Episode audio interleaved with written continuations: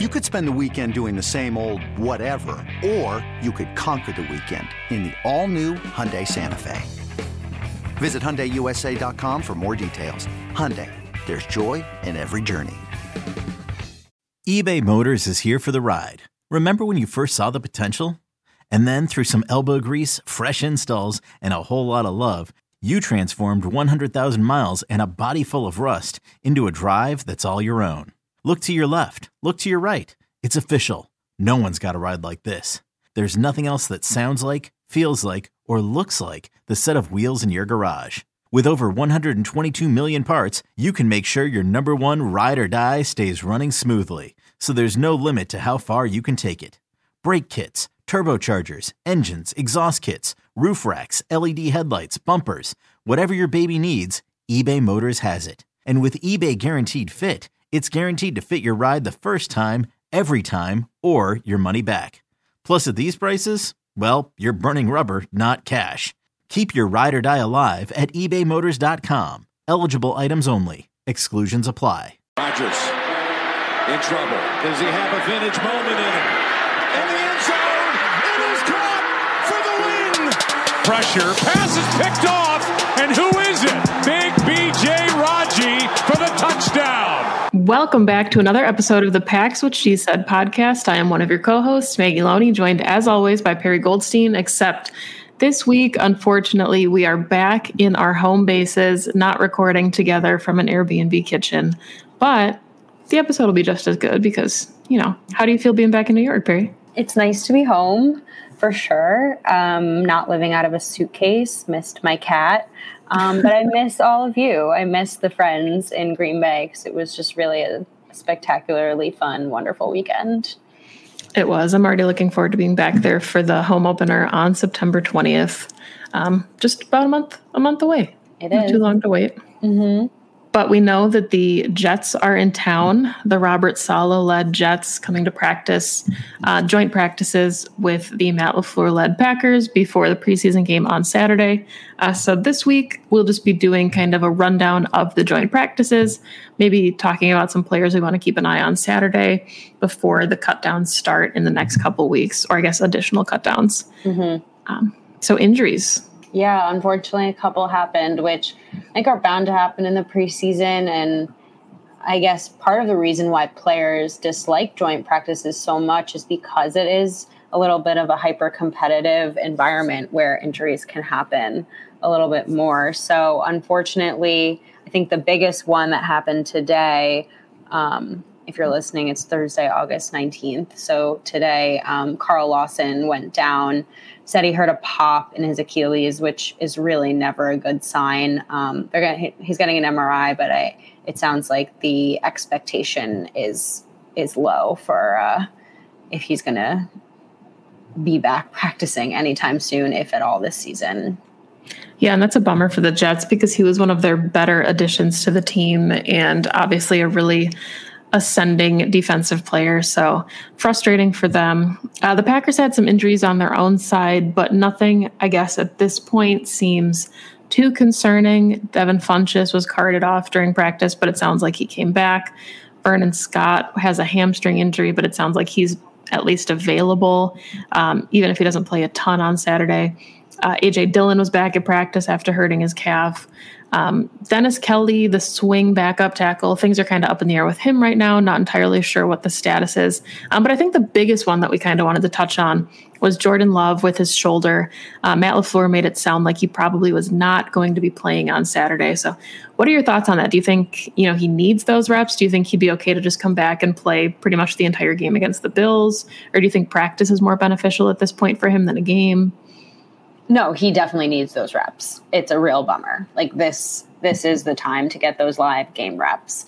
He's not going to, unless something goes horribly awry this season, get them during the regular season. So he certainly needs those. I'm toggling between wondering if the Packers are just being like superly overly cautious as they should be and as their training staff tends to naturally be versus wondering if the injury is actually worse than they're saying that it is. Obviously hoping it's the former. And, you know, if he doesn't play in one preseason game, it's not the end of the world. But no, I mean, he's been at practice and I think even just besides game time, real time reps, you know, he needs the film also to study himself and get better and learn where he needs to improve. So if he doesn't play at all on Saturday, I think it's just like a real bummer for him. Yeah. And I mean, especially when we saw him against Houston last Saturday, he looked good. He did just about everything you'd want to see from him. He was completing throws. He was taking shots down the field. He seemed to have more precision in the pocket. He was stepping up. He wasn't scrambling as much. You know, I think one of the things we thought we might see a lot was him trying to evade pressure and using his feet. Legs. And he didn't do a ton of that. So he had, I thought, a really nice showing against the Texans. So it is unfortunate for him that he was taking out. But I think at this point, I'm leaning towards the Packers training staff being overly cautious. But maybe I'm just optimistic about it. No, I mean, that's likely true, right? If history has anything to say with how they deal with this currently, especially a quarterback, I think in above all other position groups, you're going to be even more cautious. The last thing they would want is to push him, especially because he's not going to play this season, into straining the shoulder even worse and causing any further injury. So I completely understand. I think the one thing that I'd say just like to highlight is he obviously was not playing on Saturday behind, you know, the starting O-line. And it says a lot, the difference between the ones and the backups in terms of the offensive line protection was just very, very clear on the field on Saturday. And I think part of his injury, and it's not to blame, right? It's football. Everyone gets hurt, but, you know, we need to keep Jordan Love upright and have him protected and give him time in the pocket, especially as a young quarterback who may not be able to make the quick decisions like Aaron Rodgers can. And so I just find it to be really, really unfortunate for him. Yeah, so let's talk about that because, you know, obviously there's a competition along the offensive line. You know, there's certain players that don't need the reps, that aren't going to get any starting time in the preseason. Elton Jenkins being one of those guys, Billy Turner being one of those guys. But both left and right guard spots are up in the air. And up until last week, it seemed like it was kind of a three-man race for two spots between Ben Braden, John Runyan Jr., and then Lucas Patrick. But then Royce Newman emerges as kind of the fourth candidate. And Matt LaFleur made it sound like in his presser that Newman was going to get one of the starting spots on Saturday at either guard spot. So interesting to me that, you know, as we're getting further along in the preseason, when you kind of want to start figuring out cohesion along the offensive line, we're adding more players competing for those spots. So what do you think? Do you think it's a good thing that there's more competition, or do you think that we should kind of be starting to narrow this down? No, I think it's a great thing. I think you can never have too many good players on the field. I like that they're giving Newman the reps. Again, like this is what preseason is for. It's for doing these weird rotations. It's for trying new things out. It's for testing out to see, you know, what you want to go into week one with. And so I don't mind that everything's a little bit fluid and up in the air right now because it's giving Matt LaFleur and the rest of the coaching staff all the information they need to make that decision for week one. And I have no doubt in my mind that even if they don't make that decision about who the starting five are going to be for the season opener until week of, that the Packers would be fine because this kind of rotation along the line has just been something they've been doing for the last couple of seasons. And I'm sure they will be prepared. So I like the fact that they're looking at the possibility of anyone and everyone playing at each position and finding who's going to be best where. Yeah, I agree with you. I do like that from a competitive aspect, especially knowing that when David Bakhtiari comes back, Elton Jenkins will slide into left guard, and then you really only have one spot up for grabs at right guard. The only thing that I've been thinking about with some of this, and Rodgers had said it in his presser a couple days ago, was, you know, for as good as Josh Myers has looked, he's also had some rookie growing pains, and I think that was evident against the first practice against the Jets. So it's tough to me because I understand wanting to, you know, get your best players on the field. And if this happens during the season, Josh will have to adjust on the fly. But there's also a part of me that's like, okay, you have a rookie center. Maybe he is at the point where he needs a little bit of consistency or cohesion to know who's to the left of him and who's to the right of him, because that's going to be really important for him as far as making adjustments. I do agree with that. I think there is some consistency that needs to happen for the young guys. But again, I think no matter what, these are really good learning experiences, because in the real world, in the season, you know, you never know who you're going to be lined up against on any given Sunday, because injuries happen along the offensive line super, super often. So it's a little bit, I think, of a double-edged sword, right? Like, you're getting some things out of it being this way. You get some cons out of it being this way. But again, I think between Matt and Steno, I think the offensive line is going to end up coming out week one looking just fine. Yeah. And I understand, you know, the concern, especially because we talked about offensive line as being one of the most loaded position groups. And then they come out against Houston and they just get manhandled at the line. But I agree with you. And especially when David Bakhtiari comes back and Elton Jenkins comes back and Billy Turner wasn't playing. I mean, there were a lot of guys playing on Saturday that will not actually make the 53-man roster. So for as concerning as some of those guard spots maybe were, I think the rest of it, like John Runyan Jr. taking snaps at center after never playing center, you know, those things will not be happening in the regular season. No, likely not, unless, again, something goes horribly awry. And again, I think it just goes back to, like, Jordan Love looked the way he did even behind the non-starters offensive line. And I think that says a lot more about him than anything else. And especially, I think something you said that, it's just such a bummer we haven't been able, I've used that word a lot, that we haven't seen him this week in practice, because I'd love to see what he learned from Saturday, right? Like, not using his legs, like you said, actually going through his reads, hopefully putting some zip on the ball, as Matt LaFleur would say. But it does look like the Packers offense was just on fire the last 2 days versus the Jets. I'm not surprised, because the Jets aren't that good, and they're in first year new system. So you have to give them, you know, some leeway there. But by all counts, Packers offense is really starting to kind of heat up and get in a rhythm together.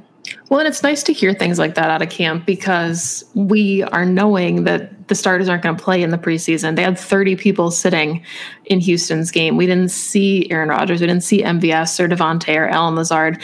The number one wide receiver on the field against the Texans was Devin Funchess, and he probably honestly should not have been playing. It was like a men amongst boys situation out there. So it's nice to actually see guys like Robert Tonyan and MVS and, you know, see how the offense is clicking against competition, because we really won't have a sense of that until week one.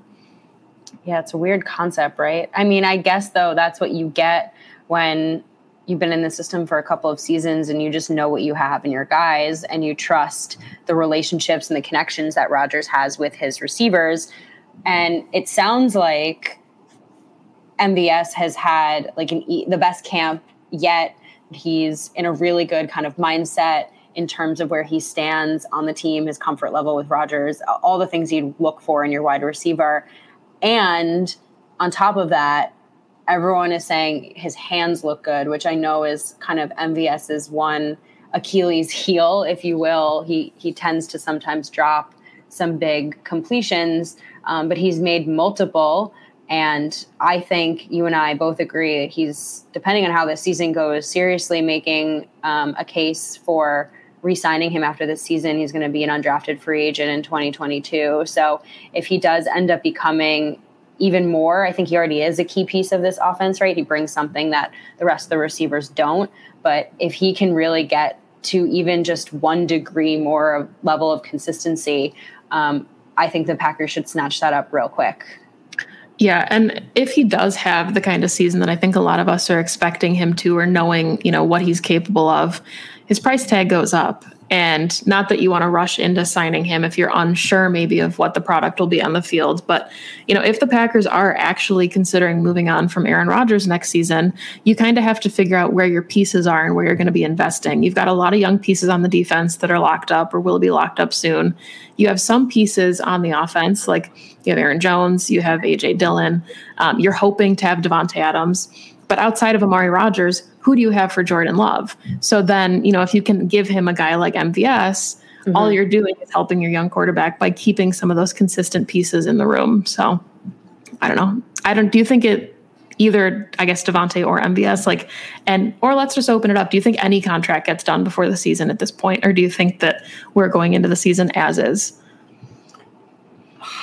I think that a contract gets done. I think the Packers want to get Devontae done as soon as possible, which they should, because if he gets even close to the open market, I think it's game over. I do agree with you wholeheartedly that the longer they wait to extend MVS, the more likely his number goes up. So I'd hope also that would be something that gets done early on. But I don't think that there are any other contracts unless they decide to do something with Jair or Z.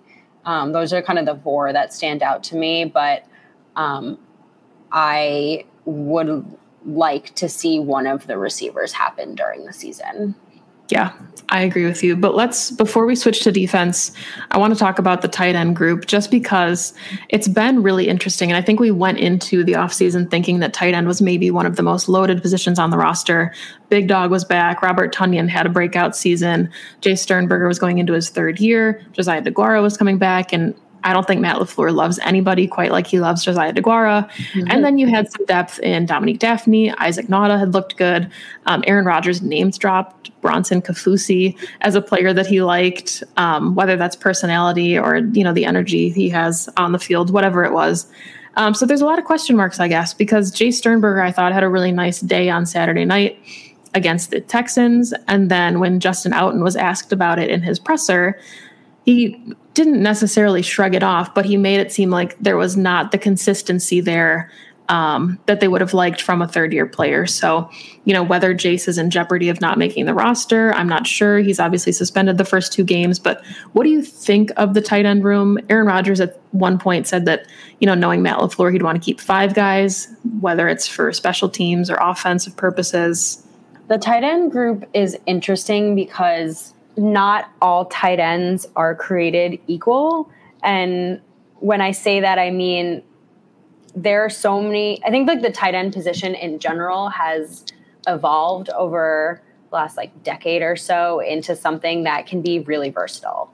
And the Packers have all these different kinds of tight ends in the room. And so I think it comes down to what kind of tight end Matt LaFleur wants to keep. And what I mean by that is you think about Jace and Robert Tonyan as the more pass catching tight ends, right? Bob can block, right? That's why he's on the team. That's why he's so good at his position, but really he's a pass catcher.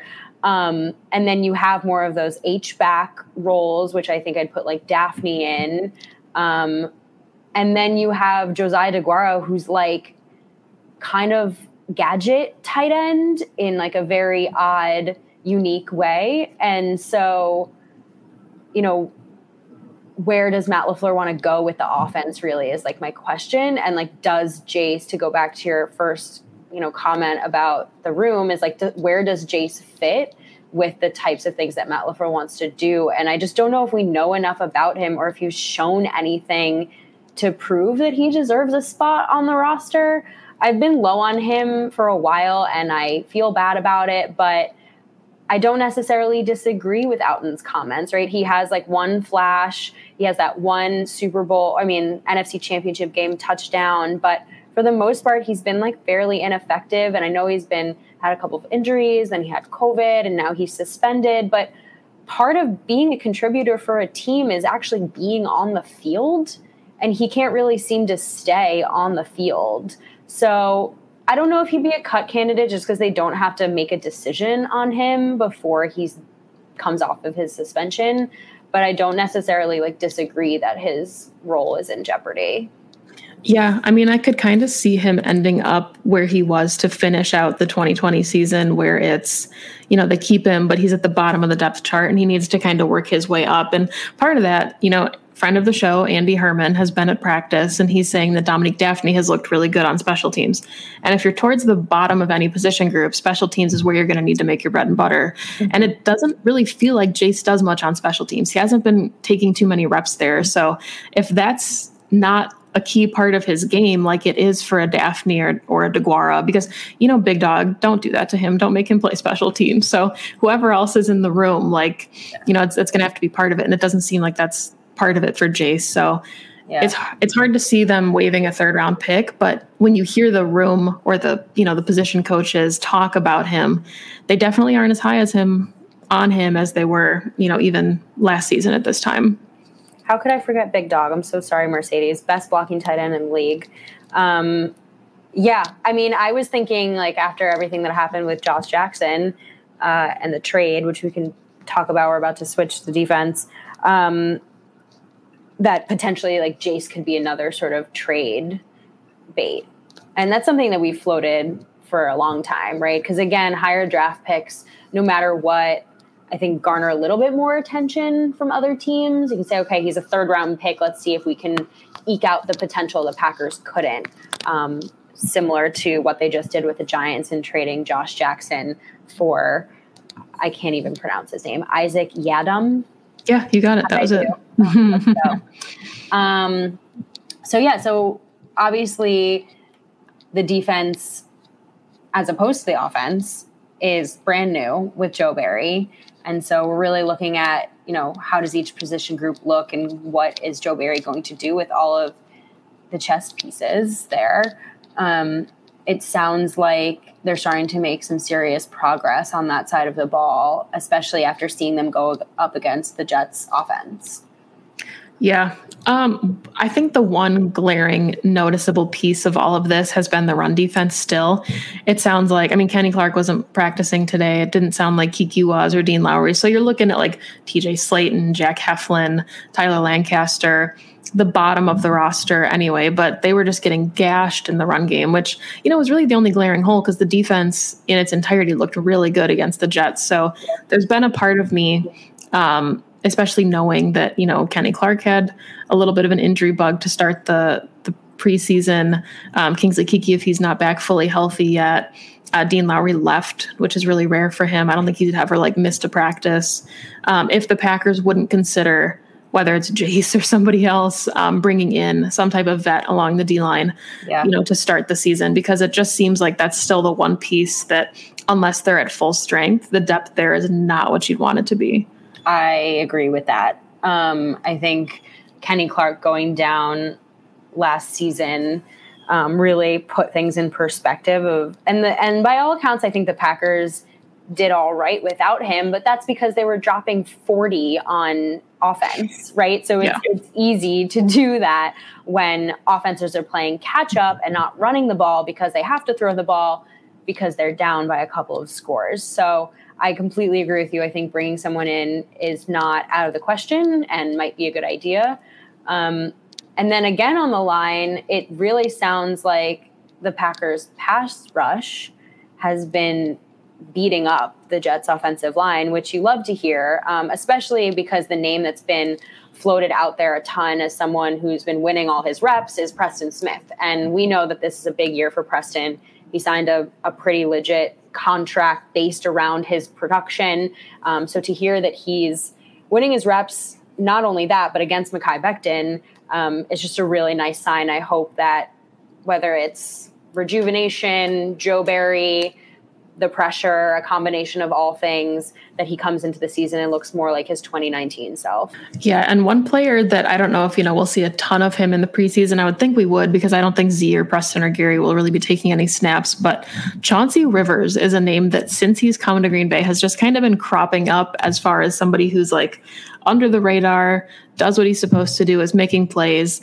So I think that fourth outside linebacker spot is going to be really interesting as the season winds down. We thought it would be Randy Ramsey, or the offseason winds down.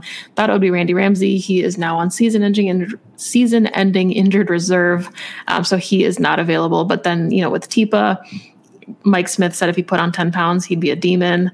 Jonathan Garvin, Chauncey, there's a lot to like, but it is, like you said, really promising that Preston Smith is looking as good as he has, because it seemed like he was having a nice camp. He was getting some praise from coaches, but to see him winning reps, I think, is really significant.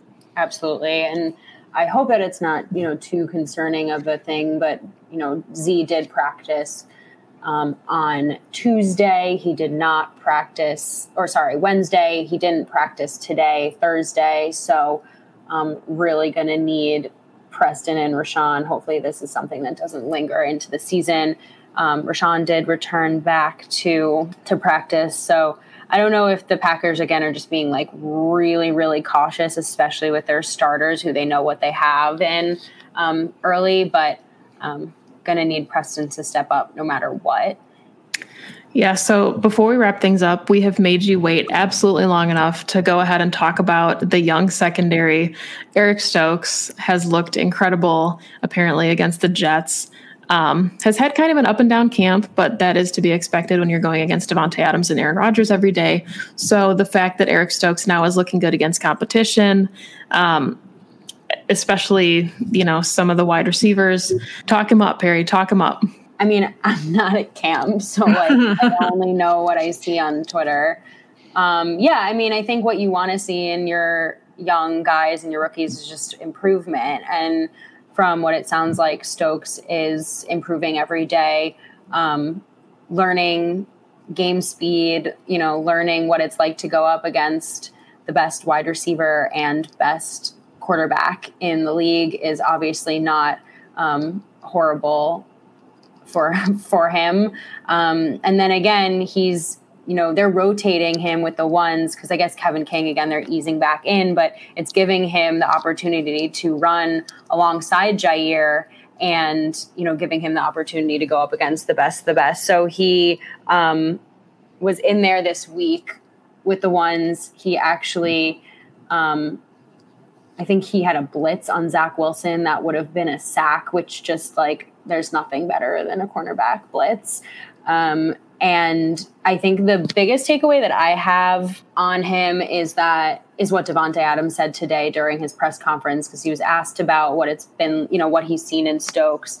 And he said that he has like a very similar work ethic and mentality to Jair, in the way he approaches the game, in the way he asks his questions, the way he just like prepares for practice. And so that's been really impressive to him. And then he also said that his speed and his athleticism is just off the charts and that it reminds him of Sam Shields. So if you're going to get comped by two Packers players, those are pretty good comparisons that I think should make you feel really good, at least about where Stokes is headed in his development.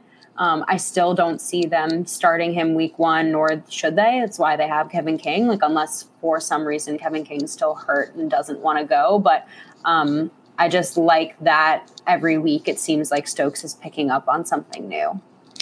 Yeah, for sure. It looked like, you know, whether it was cornerback blitzes, whatever it was, Zach Wilson was just having a rough day these last couple days at practice. I think he would have been sacked 7 times on Wednesday's practice.